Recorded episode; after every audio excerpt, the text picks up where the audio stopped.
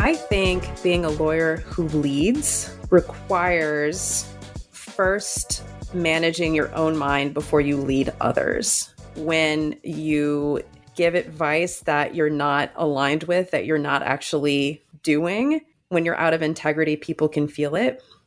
It's important to actually take a step back and figure out what type of leader you want to be before you start leading others. Welcome to Lawyers Who Lead, a podcast that challenges the notion that the law lags behind. I'm your host, Sigalle Barnes. Each week, I invite a lawyer who's making powerful changes through extraordinary leadership. In each episode, we'll travel through another lawyer's life, identify what they do best, and then devise how to apply these concepts to your own world. So let's get to it. Welcome to Lawyers Who Lead. I'm your host, Sigalle Barnes. Our guest today is a lawyer who is the partner and chief of diversity inclusion at Chasan, Lamparello, Mallon, and Cappuzzo in New Jersey. She is also a certified life coach and the founder of The Spiritual Litigator, where she helps women and minority lawyers make partner without burning out. Please welcome our next lawyer who leads, Cheyne Scott. Cheyne, welcome to the show. Hi, thank you for having me. I'm a huge fan. I actually watched Cheyne's uh, program on Lawline and it was amazing on imposter syndrome. And then I started to dig deeper and learn all about the spiritual litigator. Before we get into that, though, would you mind sharing a little bit about what brought you to the work that you're doing today? Sure. So I've been practicing for 10 years now. The first few years of practice, I had some trouble dealing with the stress and anxiety and at the time didn't realize that this was something that's completely normal for lawyers to deal with. I had a complex employment case, so I do mostly employment litigation and it was a lot of documents, a lot of motions from the adversary. I wasn't winning any of the motions. I decided that the judge hated me, that the adversary hated me, everybody must hate me. And I was working just insane amount like through weekends. So I think I worked a total of maybe 14 days nonstop, no break, no anything. So one day I was sitting in the office after essentially doing a, a, full 14 days with no rest. And I looked out at the highway and thought to myself, I'd rather just walk out into Route 3 than to do any more of this. It scared me. So I decided to take that day and just go home as soon as I got home and got in bed, the room started spinning and I had no idea what was going on. I was actually very terrified. As I got up, I started throwing up and I couldn't stop. So I'm sorry if you're eating lunch right now. I called a friend who took me to urgent care. They tried to give me anti nausea shots. I could not hold anything down. They said, You've been throwing up so much, you need to go to the ER. So I went to the ER. At this point, I couldn't walk at all. I had nothing left and I had to be like wheeled in in a wheelchair. And they started asking me all these questions Have you been drinking? Are you on drugs? No. The answers are no. And then they finally said, Have you been stressed out? And I said, Yes. So they put me in an IV. They pretty much revived me from the state that I was in. And they kept telling me that, look, you have severe vertigo right now. And the only cause that makes sense is that you're stressed out. That's the only thing. You're not on any illicit substances that could have caused this. And so I'm still not understanding it because I have an IV in my left arm and I like with my right hand, I'm calling to cover court the next day. Like I'm listening halfway, but then I'm still not okay. Well, I'm not dying today, so somebody needs to cover court tomorrow. Wow. So when I finally processed it and I was out of work for a week because the vertigo was so severe that I could not like see, like my vision was so blurry, I couldn't even do work remotely because I was like, I still got to work. No. When your body tells you it's time, it's time. From there, I started looking up what do stressed out lawyers do? What are the solutions? I Googled and they said, leave, get out, save yourself, don't be a lawyer anymore. And I said, no, that's not the option. That's where I found mindfulness and I started meditating and doing yoga and journaling. And that's when I finally realized, oh, it was my thoughts the whole time. So that's what got me to the spiritual litigator. That was the journey that got me to start the blog. And that's where I've been ever since. That's an incredible story. And I just want to thank you for your vulnerability and for sharing this story. I think it's really important for us to normalize that this happens to a lot of us Believe it or not, I can actually relate. Something similar happened to me about a year ago. It was a seizure. I also went through the same situation where I was in the ambulance calling work at two o'clock in the morning, being like, oh, or texting rather. And I was like, I can't come in. That was the next thing in my mind as I was in an ambulance to the hospital and also stress induced the whole deal. I'd love to ask you if you could just tell me how long between when the hospitalization happened and when you actually came to the realization I need to start looking for alternatives to my lifestyle? How long was that process? So I resisted it completely the first couple days. I was I was like that can't be the reason. There must be something else. And then finally, I accepted it. And as I was still trying to work, but could not see, it was like literally my body was like, stop it, stop it. once your body wants to send you a message that you continue to ignore, it will shut you down. Mm-hmm. And it had to literally make my vision so that I could not work for me to actually listen. And so then I said, okay, maybe you're right. Maybe the doctors are right. Maybe this is stress. And that's when I started the Google adventure. Okay, what are the alternatives? Because I'm not leaving. Mm. that was my whole mindset the whole time was we're going to have to figure something out because I'm not going to stop being a lawyer. This is not an option for me. And, and I want to I want to be really careful with that because I don't want anybody to feel like they have to make that same decision if they are in a place of burnout because you have to do whatever works for you. For me, my intention was to stay. Tell me what I need to do to manage this and stay and not end up in the ER again. Absolutely. When I first started practicing law, I felt like, what is wrong with me? I clearly am not a fit for the legal industry. Like maybe I wasn't supposed to be a lawyer. Maybe I'm not cut out for it. You didn't think that way. You were like, no, I'm supposed to be a lawyer and I'm going to figure out a way to do that. I would love to dig there into your frame of mind. How were you able to approach it in that way? So I was one of those weird people that always knew I wanted to be a lawyer. So I was voted most likely to be a lawyer in eighth grade. so this was this is something that I just knew. And then after law school, graduating into the back end of the financial crisis where there were still no legal jobs. I grew up in Michigan and I went to school in Michigan. And the place that I was working with, that I had been a law clerk with, only hired two out of their eight summer associates. And so I was like, I'm still going to be a lawyer. So I always had that mindset. You're not going to tell me I can't be a lawyer. So I sent out 200 job applications to New Jersey where I didn't know anybody, had never been there before. And then I ended up getting two interviews and one job offer from that. So I've always been like, we're going to do this lawyer thing. I'm not sure how, but we're going to do this thing and we'll just keep working on it until we get there. So that was the same mindset I had when I burned out. It was like, okay, there's a solution here that I'm going to find. And it took me a little bit to get there. I wish I hadn't had to go in the ER, but without it, I don't think I would have found the tools that I have now. What do you think informed your ability to approach things by saying there's a solution versus this is my sign to leave?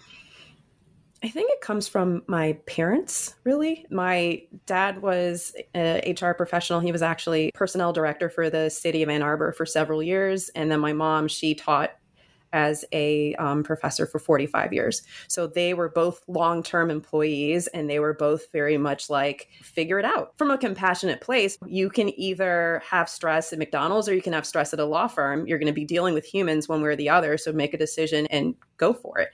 So that was really what was in the back of my head, where it's, we're not going to say we're going to stop, but like, how do we keep going? So, after the hospitalization, you start Googling, you start looking into things. What was your next step after you started to realize, okay, there's no resources here? What was your next step there?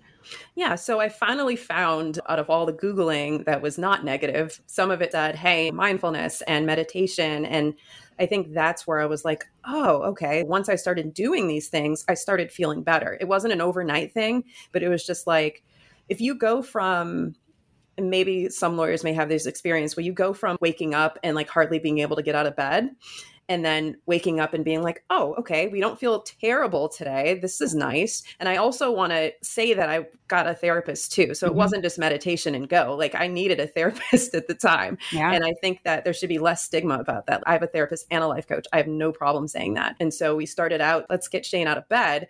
And then it was like, how do we maintain this? And that's where the mindfulness came in. After that week, then, okay, let's find a therapist. Let's find mindfulness techniques, find different YouTube channels. And then it was from there started to grow to maybe I need to teach people this because I can't be the only person. Teaching is the best form of learning. We continue to learn as we teach others. So tell me, when did the spiritual litigator actually become an official thing? So I burned out in January of 2016, and then I think I got the LLC like a month later. Wow. I was ready to go. Yeah. I, I was like, I was definitely ready to go. Got the LLC and I started the website in, in its infancy. And it was just really just blogging about my experiences and maybe this can help. And then it started evolving throughout the years because it wasn't just meditating or doing yoga, it was like there's something missing. And that's where I found the life coaching process of wait, you got to work on your thinking also, because you can just sit and breathe all day. But if you're not changing your thinking, nothing's going to change. You've created a model at Spiritual Litigator that really helps others who are going through the same thing. Can you give us a sneak peek into what that looks like? Yeah. So, like I said, struggling with, okay, I'm meditating, I'm doing yoga, but people are still annoying me. And I'm still really frustrated when I lose motions. And I'm still really triggered by a, a rude email. So, what's the problem? And then I found the life coach school, and the model comes from the creator of the life coach school, Brooke Castillo. And it just talks about how there's all these circumstances in your life that you have zero control over the judge, clients, adversaries, your boss, all these things you have zero control over. And then what creates our experience is what we think about them and then we have feelings because of those thoughts and then we take actions and then we have the results in our lives. So you could take the same paragraph of an email from an adversary and have the thought oh my gosh this person's the worst. Why are they doing this? They must think that they can get away with this. Or you can think i'm going to reply in 24 hours because i don't reply to emails like this for 24 hours. And there's no extra drama from that thinking of just okay i'll worry about this later what I found was this was the key. The model was really the key that helped me deal with everything that I thought was a problem in the practice of law that really was just routine practice of law circumstances. But I have to stop you there because that sounds awesome. And I'm like, how do I do that though? So I, I, get a really rude email. I'm like all riled up, ready to respond to that email like right now. You're in a place where you're like, no, you know what? I'm going to give it 24 hours because this doesn't deserve that. How do you get to that point? First, you have to actually break down what you're thinking in that moment. So if your thought is, I have to respond, well, why? Ask yourself why until you get down to what it really comes down to. I have to respond. Why? Because I have to. Why? Because if I don't, they're going to file a motion. So what? If they file the motion, then I'm a bad lawyer. That's not true. So once you go down to the root of the thought and you're like, okay, let them file a motion. We're lawyers, we do motions. This is not a problem. From there, once you get your thinking together, then you're like, okay, I'm going to think differently about this. I'm going to think this does not require an immediate response. And once you do that, all that anxiety like really drained from your body, like you can literally feel it. And then from that, you're changing your action. You're like, my rule is not to respond to rude emails for 24 hours unless it is emergent your brain will lie to you about what's emergent. But when you really look at it, maybe 1% of the emails you get in a day are emergent. Mm, yeah. Unless it says the judge needs something, there's a temporary restraining order we have to respond to. If it's something that the managing partner needs, absolutely. But that's that 1%. Like the rest of those things can wait until tomorrow. And you can actually put it in your calendar first thing in the morning so you get it out of the way.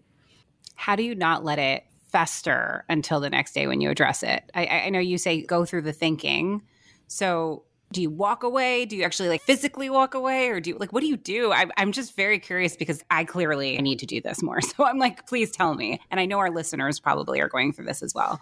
I love this question. It, it seems like something that's just happening to you. Like right. the email is like attacking you from the computer, but that's where it comes down to the thinking that you're actually engaging in. So like you first have to catch yourself and say, hey, what am I thinking about this? And then what feeling is this thinking creating? So if you're thinking this person is such a jerk this person is so disrespectful like you feel that. And yeah. that's where the fester comes from. And really sometimes you got to sit with it and just be like deep breath and just like breathe into it and be like this is how i feel right now. And i'm saying like don't take all day thinking about it. I'm saying like literally set a timer for five minutes and just sit with it And some people will say, Cheyne, I'm not going to do that. But what are you going to do instead? You're going to fester and it's right. going to mess up the rest of your day. All the other things that you have to get done, you're going to keep going back to the email, keep going back to the email. But if you sit with it and then you say, that's okay. People are allowed to write whatever they want to write, they can be whoever they want to be. And once you take a step back and recognize it has nothing to do with you, you really free yourself from it. Mm. And so I fester less because I know that's their problem and not mine. Because I've had people actually write like super rude email and then five minutes later, please respond. No. Because they're trying, they're they are having their own negative emotion and they're trying to pull you in so they can justify it. But if I'm not playing with them, if I'm not cooperating with it, they have to take that negativity with them like somewhere else. They're going to have to process that somewhere else. So they're festering somewhere else where I've moved on. I love this idea of giving yourself a moment to feel the feeling. A lot of that festering is me trying to fight the feeling instead of actually just letting myself feel the feeling and then letting it go away. Yeah. This idea of just leaning into it, whether that's a minute or five minutes or whatever the case may be, and then saying, okay, you gave yourself that.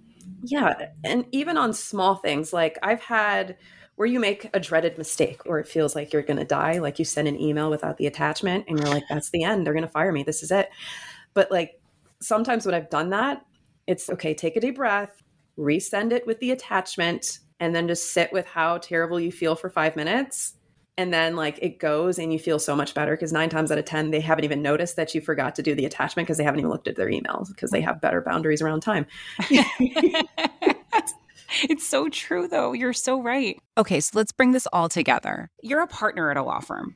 Huge achievement. A lot of future leaders are trying to get to that place tell me how has all of this work helped you get to where you are today talk to me about that journey the interesting thing about the practice of law is it's like a pie eating contest where the prize is more pie. As you do more work, you just get more of the pie. You get more work. So if I burned out at four years, if you're supposed to make partner at around the eight year mark, I'm thinking to myself, I'm going to have a lot more work in four years. So we're going to have to figure this out.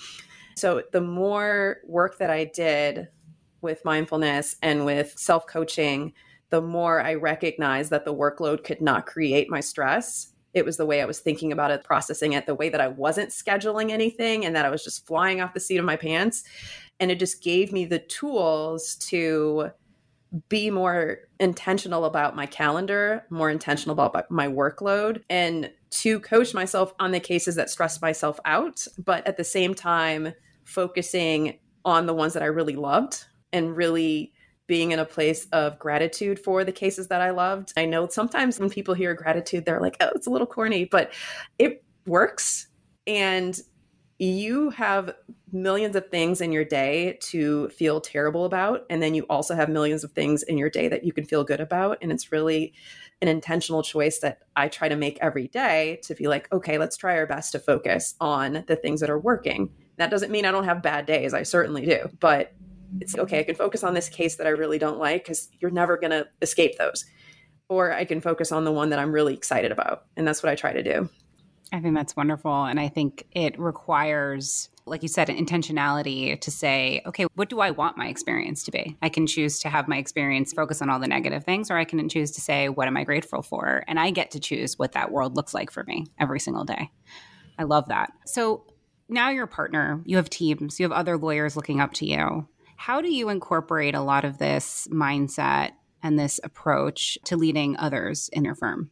That was probably the hardest part because for a while I didn't have imposter syndrome because I was like, I finally have figured something out. And then I started being the adult in the room and then being like, oh, you're asking me because I'm in charge. I didn't like that because I was like, I don't know what I'm doing. Why are you asking me? It so I think being a leader in a law firm, it, it takes some humility and it also takes some coaching yourself to recognize that you can do this. You're there to teach and you're there to counsel and to point them in the right direction and maybe do it in a way that works for you that maybe wasn't done for you. And I don't mean that in a negative way. It's just that I think we all have to manage our time and then make that time to mentor the next generation. And some of that time is going to be unbillable. So mm. you're going to have to put that time aside if you choose to. Some people will choose to be a partner in a law firm and not really mentor that much, and that's their style. But I'm like daily trying to set time aside to call someone and say, hey, let's talk about this. It's not easy, but I do try to say, we're going to talk about this memo, we're going to talk about this assignment, and really just trying to give them tips that maybe were not available to me, not necessarily because someone chose not to teach it, but we really, as leaders, forget. We take for granted the knowledge that we have and just assume everybody knows how to do things. That is so true. At least for me, sometimes I'm like, oh, yeah, I've learned all these different ways to cope or to lead or to do a certain project. And then all of a sudden, I'm the adult in the room and I'm like, wait a minute, is this even right? Is this even going to work for other people? Was I like fooling myself the whole time? But really, we have to be more confident in the fact that we've learned along the way and that we can share these things, that they're not just things we should take for granted or things that we should question because they've helped us come to where we are. Yeah, and it's about showing up imperfectly because I think one of the greatest things that I learned after burning out was you can show up imperfectly as an associate. And then now as a leader, I can show up imperfectly. And I can actually say, hey, I made a mistake here and you see it. I'm not going to hide it. I'll tell you a story. And I posted about it on Instagram maybe a few weeks ago when I was a um, summer associate at a, at a law firm, not the same law firm, different law firm. We had a Ask the Managing Partners night. And I asked, Can you tell me about a mistake that you made that you overcame or learned from? He just went to the next question. He didn't even address it. He no was way. like, "No, I'm not going to answer that." And it, that, that, still sticks with me to this day. It's been like what 12 years since I summered there. I don't know. Like the the pursuit of perfection just makes people make more mistakes. I miscalendared a status conference, and we get this notice from the court saying defense counsel failed to appear, and I see that my associate's on the notice, and I called her immediately and said, "Yep, this happens." And you make a mistake and it's okay. Try your best not to make it twice. I know exactly what went wrong. I know exactly why I miscalendared it. And here it is. I'm not going to pretend this didn't happen. But I think pretending mistakes don't happen and going for A plus all the time is just not realistic. And that's where we really burn out. So tell me about a mistake that you've made. yeah, the miscalendaring one. I got that one all the way. True. Yeah, that's true. yep.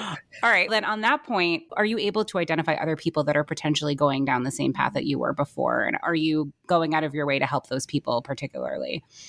Oh, yeah. I see a lot of great young talent, young lawyers that are doing really great work. You see their excitement and it mirrors what you felt 10 years ago. I was so excited to just sign my name on a letter. I just remember the partner at the time saying, You can come to court with me. And I was like, Oh, do I get to stand up and say the firm's name? And she was like, What is wrong with this child? Like, I was super excited. And some of that is still there, but it's after 10 years, it gets diminished. It doesn't matter how mindful you are. This is a tough profession. And so to see that like excitement on their faces and to see that they really want to improve and really want to learn, it is really like renews that some of what you lost. Absolutely. I remember those times. I was so excited when I would go to the bench and I would say the firm's name and I would say my name and I would be called counsel. It was like huge for me, huge. So, what systems have you put in place to help perhaps create a different culture than the culture that you were in when you were originally going through that burnout? Yeah. And I want to be clear that the culture wasn't a firm problem. Okay the billable hours are what they are, but that wasn't was what was causing it. It was really my inability to manage the caseload without freaking out, taking everything personally that was happening with the client or with the judge or with the adversary. But I will say that the firm was not the problem, thankfully, and that's why I'm still there. They were super supportive when I burned out. There was no like, "Where are you? When are you coming back?" I need a doctor's note. There was none of that. It was very much take whatever time you need. Oh my gosh, like they were so concerned for me. So that was number one a good thing. We have a really good open door policy at the firm where we tell people like please feel free if you are in a place where you are having a hard time, please feel free to come and talk to us. Like we're always available and we're always here to listen and we want to help as much as possible. We don't hide the ball here. We're going to tell you, hey, make sure you look in this statute, make sure you look in that book there is no judgment there is no like no jerks here. And mm. that's i think a really good thing. In addition to being a partner you are also the chief of diversity and inclusion at the firm. Can you tell me about your work doing that Yeah, and it's a new position. So we're still working on that. But one thing that we really want to focus on is creating a pipeline for attorneys of color to come through the firm. I think it's one thing to hire lateral or hire someone, but it's another thing to actually retain someone. So there's the hiring and then there's retention. And that's where firms really scratch their head around. But they're not putting systems into place that they can actually retain minority talent. They're not training people, they're not making sure that people have an understanding that certain comments are not acceptable. And been working with the local law schools to try to get people in for summer internships. It's a slower process but it's a sustainable process. And that's really what i'm looking at is if somebody clerks with us over the summer and then they go and they clerk for a judge and they come back they're already going to be hitting the ground running when they start here and know the firm culture, and know how to interact with lawyers. It's like they, we call these things soft skills, but they're generally the most important skills you can ever learn. So I don't know why they're called soft because they're really important. Let's decide today to just get rid of soft skills yes. as a term. They're just Absolutely. skills. They are the most important. So, talk a little bit about the things that you're thinking as it relates to the retention side of things. You talked about training. Can you talk more about the things that you're thinking about from a retention perspective? Yeah. And so, I've done a lot of research on why firms can't retain minority talent. A lot of that comes from the work distribution, allowing inappropriate comments from partners or from clients. And so it really comes down to if you bring somebody in, whether they're an intern or an associate, making sure we are invested in every single associate's success paying attention to work distribution, making sure that they're not just getting work from the minority partner, making sure that they're getting work from everyone, that they're not feeling isolated, and that they're given good feedback. The hardest thing as an associate, it doesn't matter what your background is figuring out, am I doing this right? When I was an associate, I used to think, can't somebody just tell me if I did a good job or a bad job? But now that I'm a partner, I will literally get an assignment, think, oh, this is amazing. This is exactly what I needed. And then just never tell them. Mm. And, and I'm like, oh, I get it now. So really the feedback has always been you're getting more work. So that's your feedback. But being more intentional about, hey, we're going to set time aside to talk to people. And that is a really hard thing to do, but we've been really trying to implement that more. What does that look like? Is that like a weekly thing, a monthly thing, a quarterly thing? What do those rhythms look like? In a perfect world, there would be like a set time, but I think it's more organic at this point. So maybe it'll be a series of assignments and then saying, hey, let's set a half hour aside on a Friday, or can we sit at lunch and go over this? And it depends on what the assignment was. You're going to need an hour if you're going through a 40 page summary judgment, but if you're going through a three page memo, you just need a few minutes to discuss it. And it's really tough because you have your own workload and you're trying to manage that, and they have their own workload. Yeah. So they're trying to manage that too. So just finding that middle ground, but actually being intentional about it and telling them, hey, this is coming. We're going to set some time aside. And sometimes they will remind you, which is a good thing it's always okay to delicately remind the person, like, were we going to talk about this? Oh, yes, yeah. I've not forgotten. Absolutely. And the fact that they feel okay being able to say that to you and to other members of the firm actually speaks volumes about yeah. all of you because not everyone feels safe gently reminding someone. So, any other kind of approaches that you've been thinking about? Yeah, I think right now it's just really in its infancy seeing how this first class is this summer and how we implement things and what we can learn and then expanding from there is really what we're going to do. I wish we could just solve diversity and inclusion issues all over the place by just saying here's the magic button. But i think it's really getting people in and then getting the information and and seeing what works and what doesn't work. Absolutely. So i'm excited to see what more comes from the firm. Tell me a little bit about your work at the spiritual litigator. I know that you have two different parts. You have the coaching and then you also have some trainings as well. Yeah, so it has evolved through the years. A lot of the trainings and seminars have just been very organic, where it's like somebody has reached out, like Lawline reached mm-hmm. out, and I was really excited about that. I've also done, you know, trainings through other companies, and that's always been fun. But the spiritual litigator is really focused on helping women attorneys make partner without burning out. The statistics are not great for women and especially not for women of color. And so I think as of 2020, 15% of associates were women of color, 4% of partners were women of color, less than 1% were Black women. So it's really teaching women who have been socialized in a society that can be patriarchal and women of color who have been socialized in a patriarchal and unfortunately in some places a racist society mm-hmm. and they're in a workplace that was not systemically built for their success how do you handle the imposter syndrome and the the self-doubt that comes for all attorneys but it specifically affects women differently because of these added layers really trying to help them learn that look nothing's wrong with you because someone told you that you couldn't sit in the front row because they thought that you were the client. Nothing is wrong with you if you are feeling even more self doubt about yourself because you think you have to work twice as hard to get respect. This is what you've been socialized with, and the world is what it is. So now what?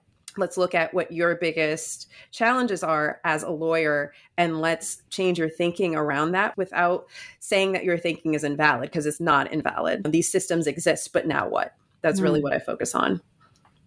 I think that's so important saying your thinking is valid. It's okay to feel this way, it's okay to think this way. And let's approach from that place versus where I know a lot of the times I'm like, oh, I can't believe I think this way. What's wrong with me? So I think it's really important to have somebody on your side that's really thinking through those things and validating, having those outside resources to help you through those moments. It's great. So I'm going to do some rapid fire questions. Are you ready? Yes. Okay. If there was just one thing that you can improve about the legal industry, what would it be?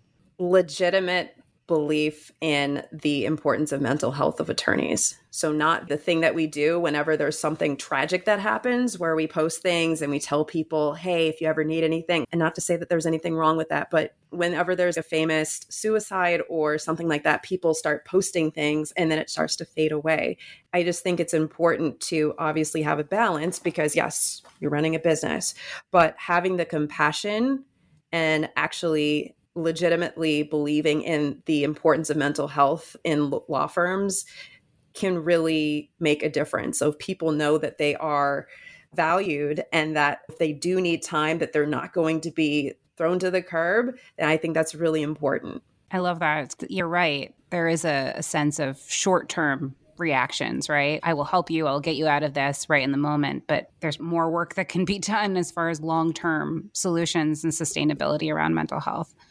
Uh, I think it's really important. What does it mean to be a lawyer who leads? I think being a lawyer who leads requires first managing your own mind before you lead others. When you give advice that you're not aligned with, that you're not actually doing, when you're out of integrity, people can feel it it's important to actually take a step back and figure out what type of leader you want to be before you start leading others. I think that's so important, especially because a lot of lawyers are put in leadership not understanding what that even means. You've been doing a really good job at this current role that you're doing. So, therefore, let's just put you in a leadership role now. And you're right, because of the impact that you're having on other people, to take a moment and ask yourself, what kind of leader do I want to be? What does that look like? How do I manage myself? That is so powerful. I love that. What is something that you do for self care? So, I actually have a Google Doc called When's the Last Time That You dot dot dot question mark. It's a chart of all the things that I generally do that make me feel better. And then I keep track of when I've done those things. I look at it when I'm feeling terrible and I'm like, okay, when's the last time we read a book? When is the last time that we got a pedicure? When's the last time that we slept in on a Saturday? These little small things, that's something that I try to look at every couple weeks. The things that I do daily meditate no matter what, even if it's five minutes. And it's not super complicated. It's just either setting a timer and breathing, or it's the Insight Timer, which is free, or meditationoasis.com. That's what got me started on meditation. And then I journal every single day. And I've been journaling since I was nine years old. So it's pretty intuitive for me. But getting stuff out of your brain and onto paper makes such a difference because you are believing everything you're thinking. And that's why you're so emotionally upset and frustrated and this person's a jerk and this case is the worst and all that. But you get it on paper, you're like, ah, it's it's okay. This is all right. So meditation and, and journaling are the two things that are like daily for me. And then the other things I have on a list to keep track of. I feel very lucky right now because I feel like I'm just getting all of this really great practical tips from you. like off the bat, I'm like, I'm already going to be creating this Excel sheet. I'm already going to start meditating more. I do meditate a little bit, but not as much as I should. And the journaling is so key. I agree. So, one last thing What is a piece of practical advice to our listeners who are looking to follow your lead today? The first thing is to recognize that you are not alone. I don't mean that in a cheesy way, but one of the main reasons that I burned out is because I convinced myself that I was the only person who was experiencing this, that I should have figured it out by now, that I'm totally getting fired. But you're not alone. There's nothing wrong with having those thoughts. It's very normal. I think of it like a barking dog in a neighborhood you don't like the barking dog in the neighborhood, but you can either be really upset about that barking dog or you can just be like, I'm going to keep myself busy with other things so I don't even notice the barking dog. Mm. So eventually, like, you notice it less and it gets quieter. I guess that's the way I think about it. You're always going to have self doubt because that's just a human brain and it's totally fine to have a human brain. Don't beat yourself up for having it. I hope that answers the question. Yeah. I just want to say, Cheyne, thank you so much for being here. This has been so enlightening. It's been so inspiring. And I really appreciate you sharing your story with us. If someone wanted to connect with you online, what is the best way to do that? Sure. You can find me on thespirituallitigator.com or you can find me on Instagram or Facebook, Spiritual Litigator. You can always connect with me on LinkedIn, Cheyne Scott, C H E Y N E. And yeah, I'd love to hear from all of you. Thank you, leaders and future leaders, for listening today. We have a new guest every week, so don't forget to join us next week. If you enjoyed this episode, subscribe or follow us anywhere you listen to your favorite podcasts. You can also follow at Lawyers Who Lead on social. Let's celebrate and continue to build a community of leaders in law together. Lawyers Who Lead is made possible by Lawline, the leading online platform for lawyers who want engaging, relevant CLE and professional growth content. For over 20 years, Lawline has helped hundreds of thousands of attorneys level up by providing award winning courses in hard to find areas and high demand fields. They have so many courses to choose from that are actually really interesting to listen to and watch. That's why Lawline's rated the highest in the industry with almost five stars and over a thousand verified reviews on Trustpilot. Lawyers Who Lead listeners get $100 off Lawline's unlimited annual subscription, which means you can take as many courses as you want for a really good price. Just visit lawline.com slash podcast to get the special offer. Check out Lawline for the best content for leaders and future leaders in legal.